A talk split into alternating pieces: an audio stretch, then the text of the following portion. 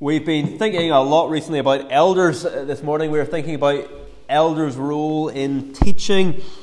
L- last week we looked at the distinction between those who are ordained and those aren't.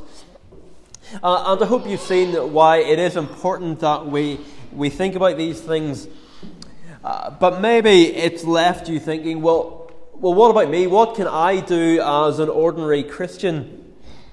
Because at the end of the day, the vast majority of people in any congregation won't become elders. But all of God's people have a message that we're to share with the world. And so, as Paul's letter to the Colossians begins to draw to a close, he still has an important issue left to deal with. And that is what can a group of ordinary Christians do to make sure that those around them hear about Jesus? Is not uh, something that would be good for us to think about tonight. What can a group of ordinary Christians do to make sure that those around them hear about Jesus? It's a reminder that the great privileges that we saw in chapter 3 come with great responsibilities.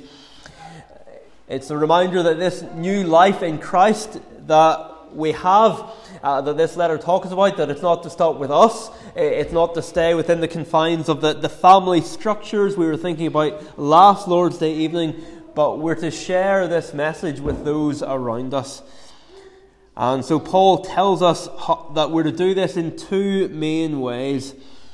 Uh, how are we to impact the world around us? Two main ways. We're to speak to God about people, and then we're to speak to people about God. Uh, not, not headings that are original to me, but I think they're helpful. We're to speak to God about people and then speak to people about God.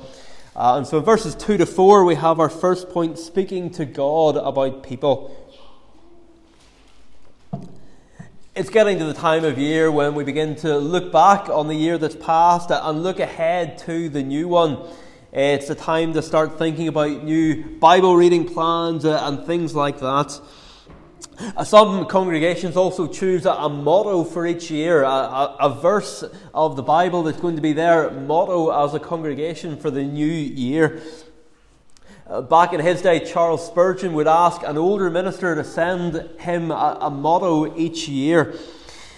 And in January 1861, just as his congregation had begun a week of prayer, he, he opened the year's envelope and found Colossians 4, verse 2. Uh, the older minister had known nothing about the week of prayer when he sent it. And so Spurgeon took it that he had been guided directly by God when he opened the envelope and read, Continue steadfastly in prayer, being watchful in it with thanksgiving.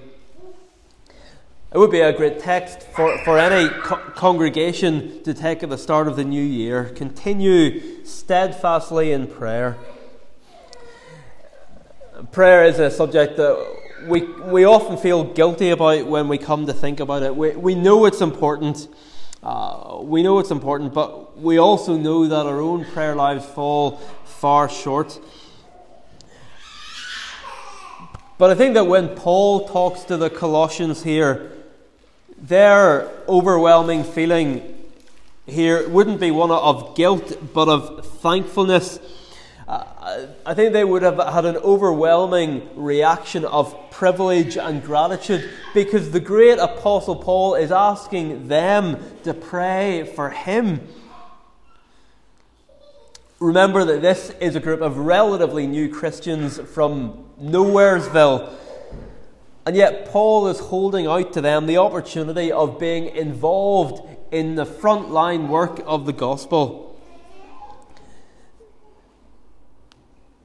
The great Apostle Paul himself, who they have never met, says that they can help him by their prayers. What an encouragement to prayer that is.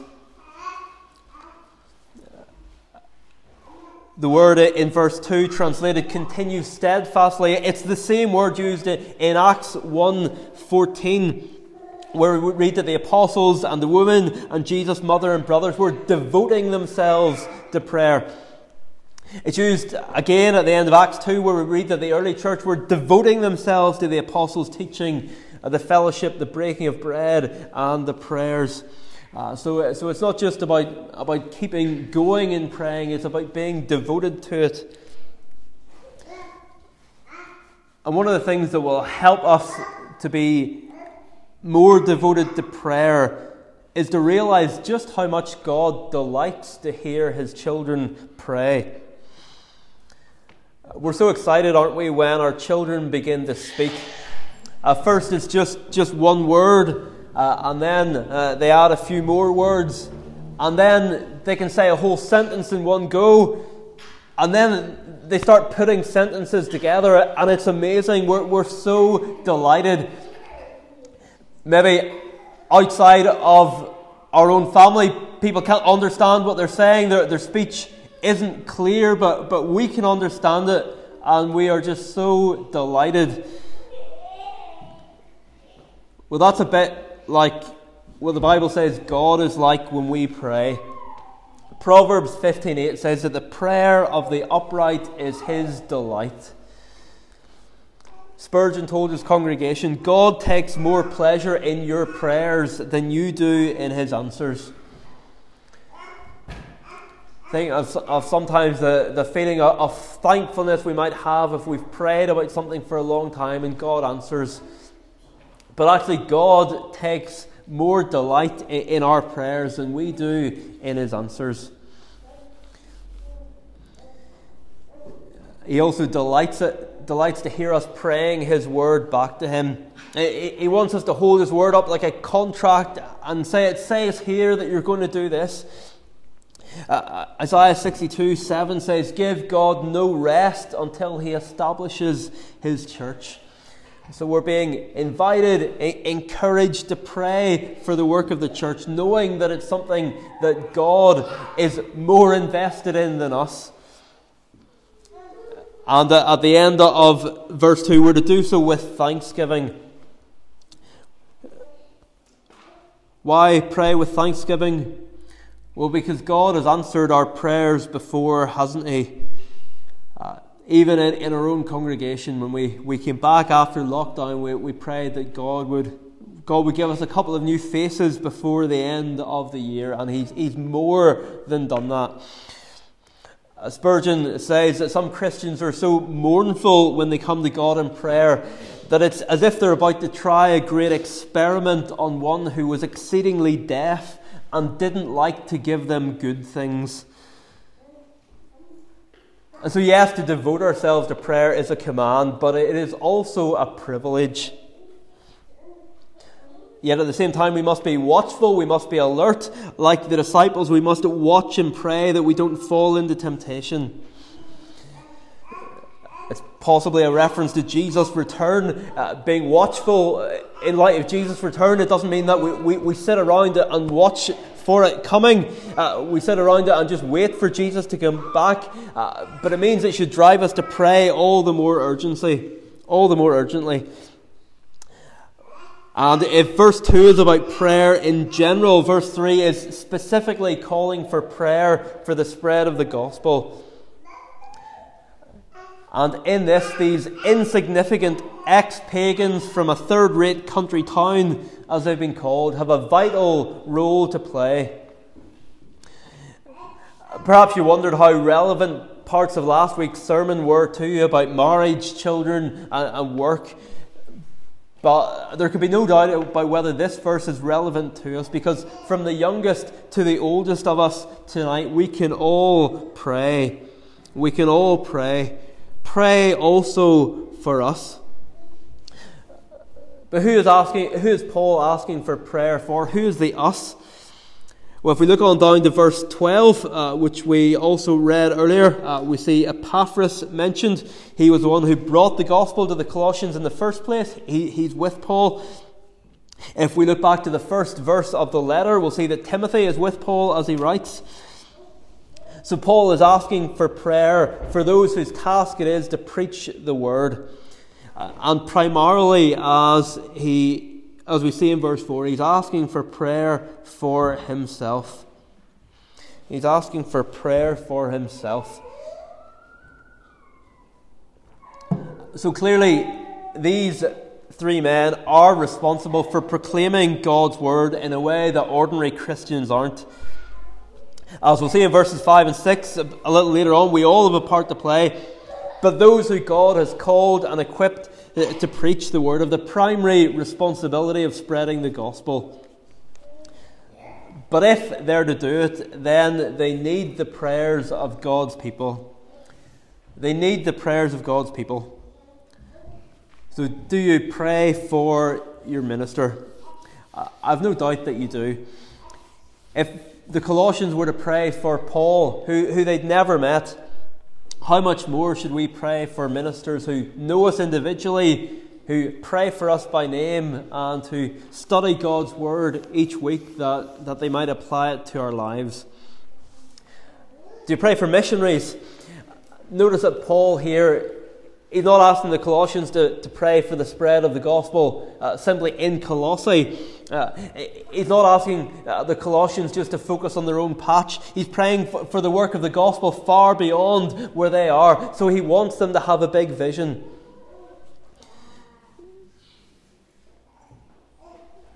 So pray for your minister, pray for missionaries. But what are we to pray for for them? Well, Paul picks out two main things in verses 3 and 4. In verse 3, that God would open a door for the word. And in verse 4, that God would make it clear, or that they would make it clear. So, what does it mean to ask that God would open a door for the word?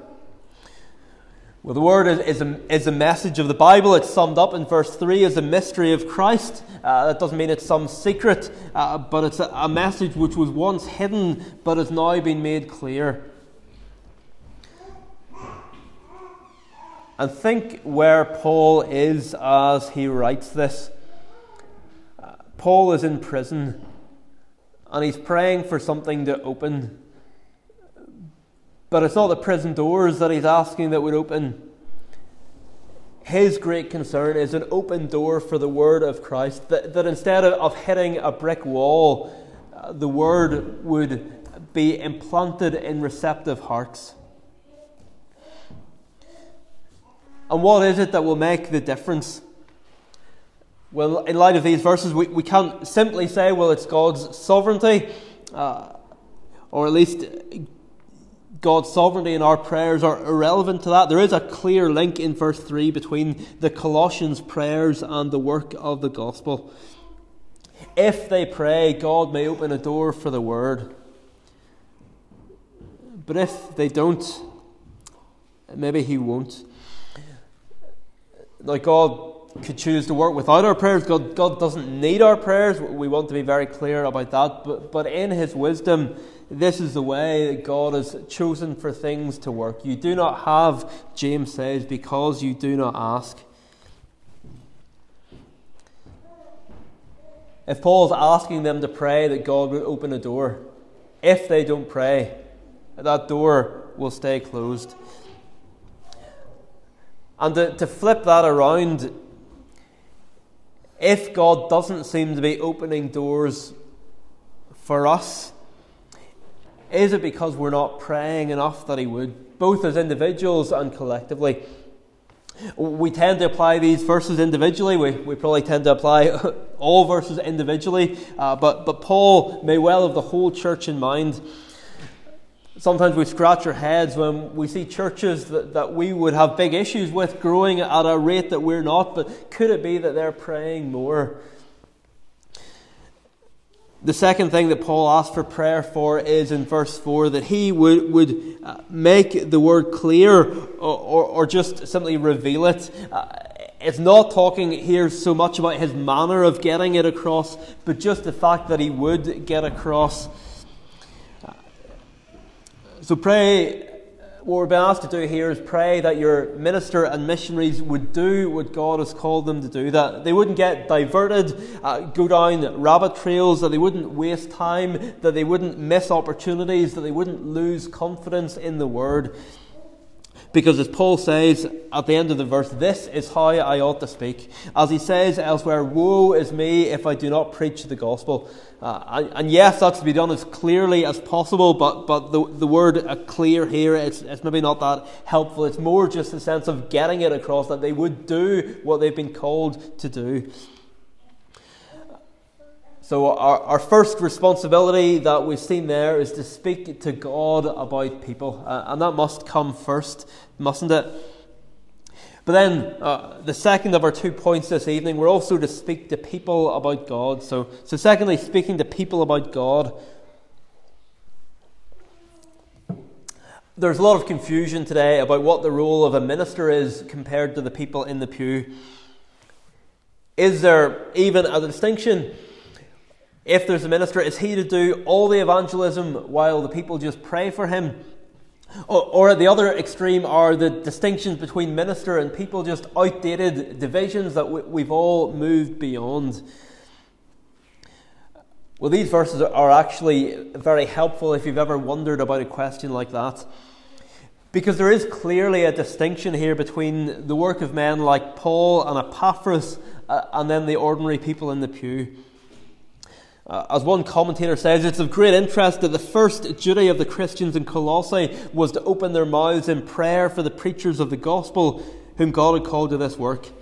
It was not their first duty to preach themselves. Uh, the point is that there are two very different rules, or not very different, but clearly different rules being talked about here. Uh, there are those who, who, whose primary responsibility is to pray, and those whose uh, primary responsibility is to preach. But at the same time, in verses 5 and 6, the ordinary believer in the pew isn't to be passive. Someone has said that the difference here is between direct and indirect evangelism or, or direct evangelism and responsive evangelism. Uh, and that's probably a helpful way to think about it. A minister or, or, missionary's responsibility is for direct evangelism. They're to go out and make opportunities to speak the gospel. Whereas, in general, the ordinary believer will more often be looking for opportunities for responsive evangelism. it talks talks here in the end of verse six about how you may answer each each person. So. Living in such a way that people will, will ask questions or being with people uh, so that w- when questions come up you can speak. Uh, it's, not, it's not a completely uh, completely clear cut distinction. It doesn't mean that, that, that ordinary Christians are, are only to speak about Jesus when people ask you direct questions. If you can make opportunities to, for the gospel, great. But Paul's simply recognizing here that different people have different gifts uh, and different callings. I think he's lifting unnecessary guilt from people who might think, well, I could never stand up uh, in front of people the way the Apostle Paul does. Yet at the same time, he's still emphasizing that every member has a responsibility uh, to promote the gospel in how they live and speak. And so he says in verse 5 walk in wisdom towards outsiders, making the best use of the time. And Paul is making a couple of assumptions there that we can't take for granted. Firstly, he's assuming that we'll want to reach outsiders with the gospel. The false teachers in Colossae seem to be bringing about a teaching that was only for the inner circle. It was about being on some sort of higher spiritual level than everyone else. And so they were just concerned about those who would be on the inner circle. But that's not just a, a, Colossian problem. They wouldn't be the only people in church history who, who've become so concerned with those on the inside that they've started to forget about those on the outside. Christian communities can easily become comfortable, uh, blinkered, and safe. But here, Paul assumes that healthy church members will have a desire to reach outsiders. He's also assuming that Christians will be in contact with outsiders, not that they'll withdraw into some sort of Christian bubble, which wasn't really an option for first century slaves anyway. And what are those outsiders to see? Well, they're to see a life which is different. There's a story told about Will Houghton, who was a minister in America about 100 years ago. A man hired a private detective to follow him and report on his conduct. And when the detective reported that Houghton's life matched his preaching, the man was converted. So, do the people who you spend time with who aren't Christians, do they notice the difference that the gospel makes in your life? Not just that you don't do certain things, not just that you don't say certain things, though those are important, but has the gospel a positive influence on what you say and do? As someone has put it, the reputation of the gospel is bound up with the behavior of those who claim to have experienced its saving power. The reputation of the gospel is bound up with the behavior of those who claim to have experienced its saving power. People who, who don't read the Bible themselves or listen to sermons, they can see your life they can see how you react in stressful situations. Will they see something different about you? Increasingly, people around us aren't concerned about whether something's true or not. All they care about is whether something works. And actually, the gospel is both. Yes, it's true, but it also works it does transform our lives. And so believers are called to demonstrate the power of the gospel in various contexts and situations. We are called to react in ways that would be impossible for us if the gospel hadn't been at work in our lives. So, how are we to live? Well, verse 5 says, Walk in wisdom. Walk in wisdom. In Colossians, that's a wisdom that comes from and focuses on God, not a, not a worldly wisdom. Back in chapter 1, Paul prayed that the Colossians would be filled with the knowledge of his will in all spiritual wisdom and understanding. In 3 verse 16, he said, Let the word of Christ dwell in you richly, teaching and admonishing one another in all wisdom. And that includes the wisdom not to unnecessarily offend we can't change the fact that the gospel is offensive to the fallen man or woman. But that doesn't mean that our actions don't matter.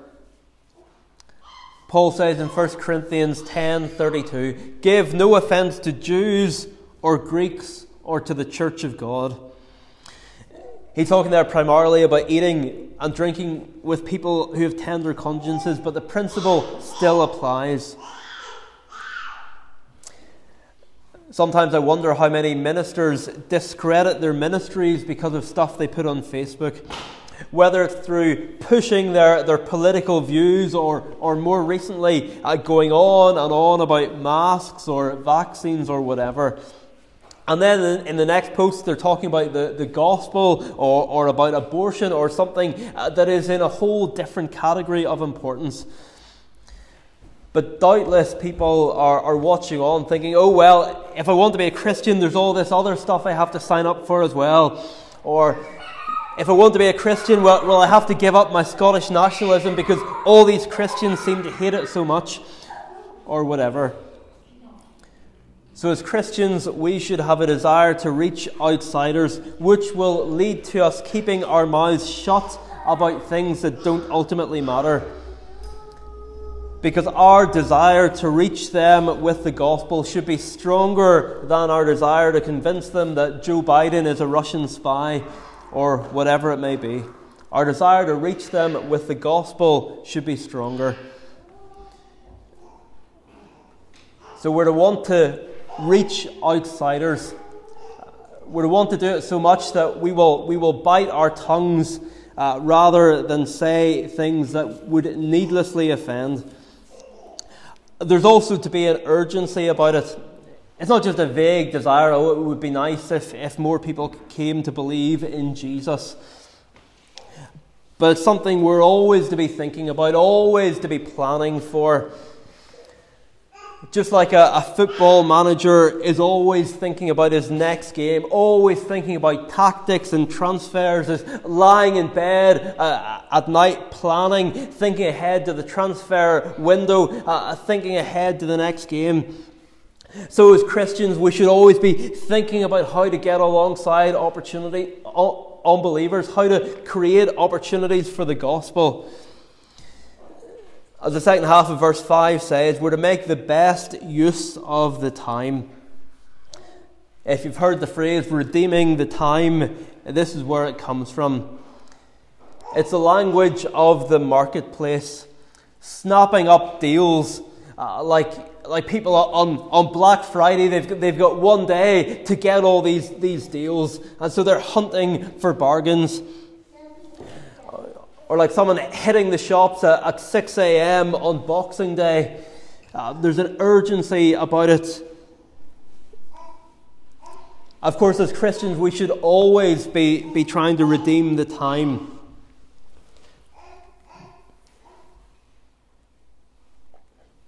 particularly if you're someone who, who maybe doesn't have uh, as much on in terms of work commitments or, or pressing family responsibilities as others.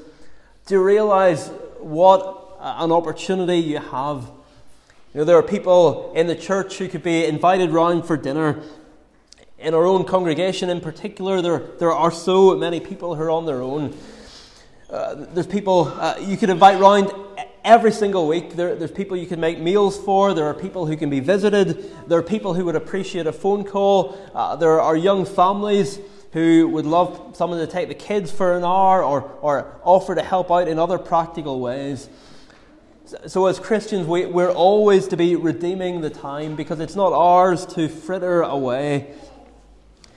But Paul's talking specifically here about our witness to outsiders.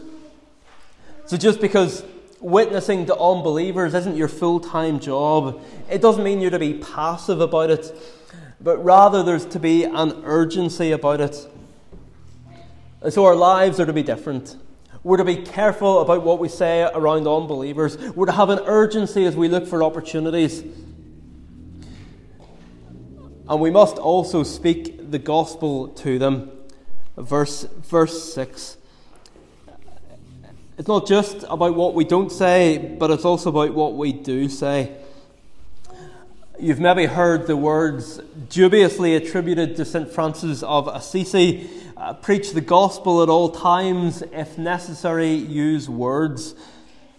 But that's like saying feed the hungry, if necessary, use food as we've seen, how we live our lives is, is, so important. It's so important some Christians don't even think about the, the impact that their lives are having on the unbelievers around them.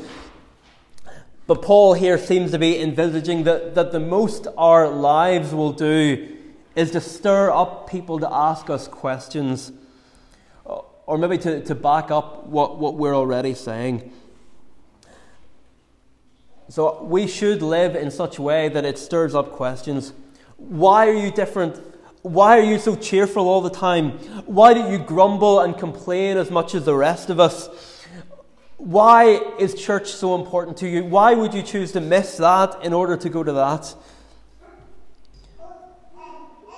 So, living that way, it will raise opportunities.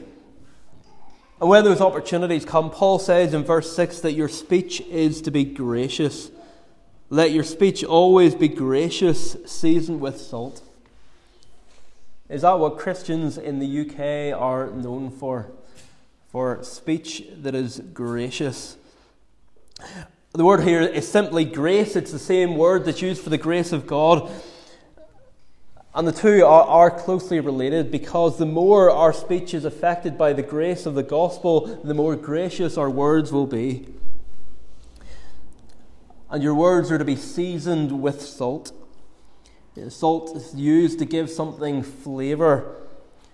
So our words are to have a different flavour about them than all the other voices that bombard people today. Think of someone who comes to the church for the first time. Will they leave after the service, or maybe after a, a few weeks? Will they leave thinking, those people talk differently from other people I've been used to? Their priorities seem to be different. Well, they say, uh, I felt a, a, welcome here that I haven't felt elsewhere. I, I, I felt that people were genuinely interested in me, and people, people usually aren't like that. And if God's grace is affecting our speech, then at the end of verse 6, we will know how to answer each person.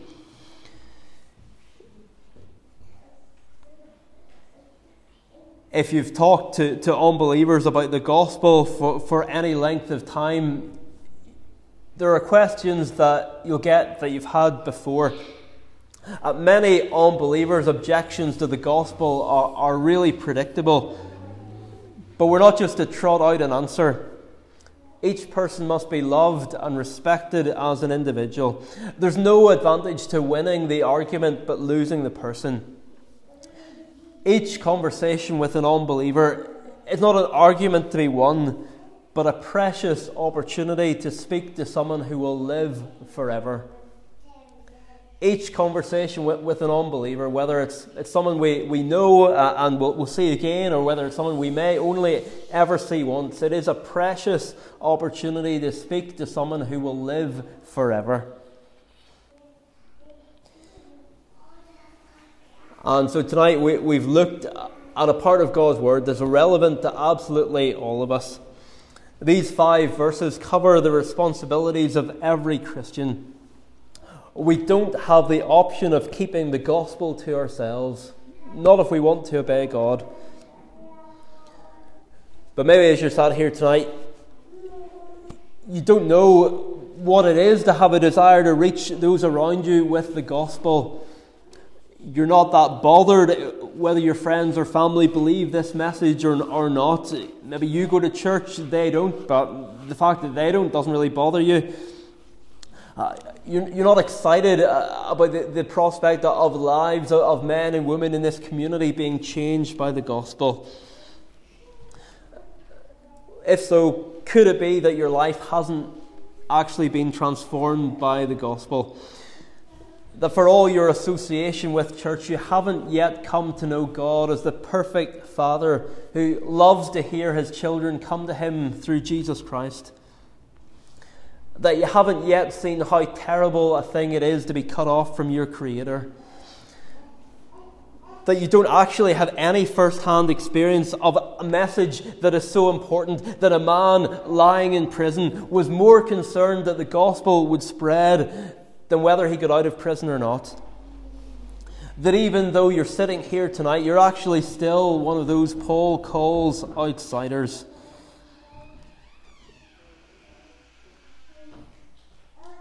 I'm trying to think of, of a, an analogy for, for Paul and how he's, his big concern.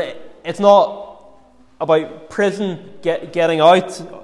It's not even, as he says elsewhere, about whether he lives or dies. It's just about whether the gospel would spread. Imagine one of us got, got COVID and we were in, in hospital and it was giving us opportunities to, to speak about the gospel, would we be more concerned about whether people were saved through what happened than whether we got better?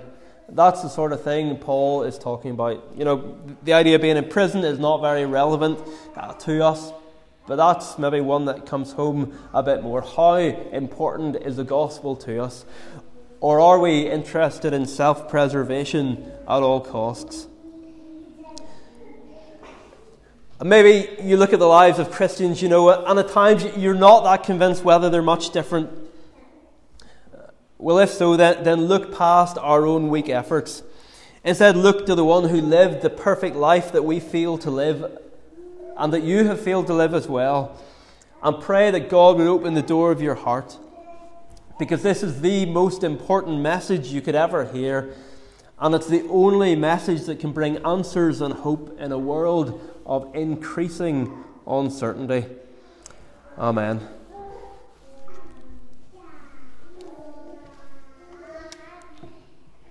The message we've been entrusted with is one of life or death. It is life or death. Uh, we're, not, we're not playing at church. This is life or death. Uh, and we see that clearly in the words of Psalm 49. Psalm 49, verses 5 to 10, starting on page 98. Verse 5 Soul's redemption costly is, money never could buy this. That from death you will be free, and decay will never see. In verse 7, so many people around us are caught up with their, their houses, uh, their toys, their gadgets. But if they don't trust in Christ, their abundance in this life will just make them more guilty. But in verse 10, we close by singing of our hope. A Saviour so great that he defeated death itself. What a message we have to bring to the world. And may God give us a greater urgency to go about it. Psalm 49, 5 to 10, the tune is Hendon 234. We'll stand and sing praise.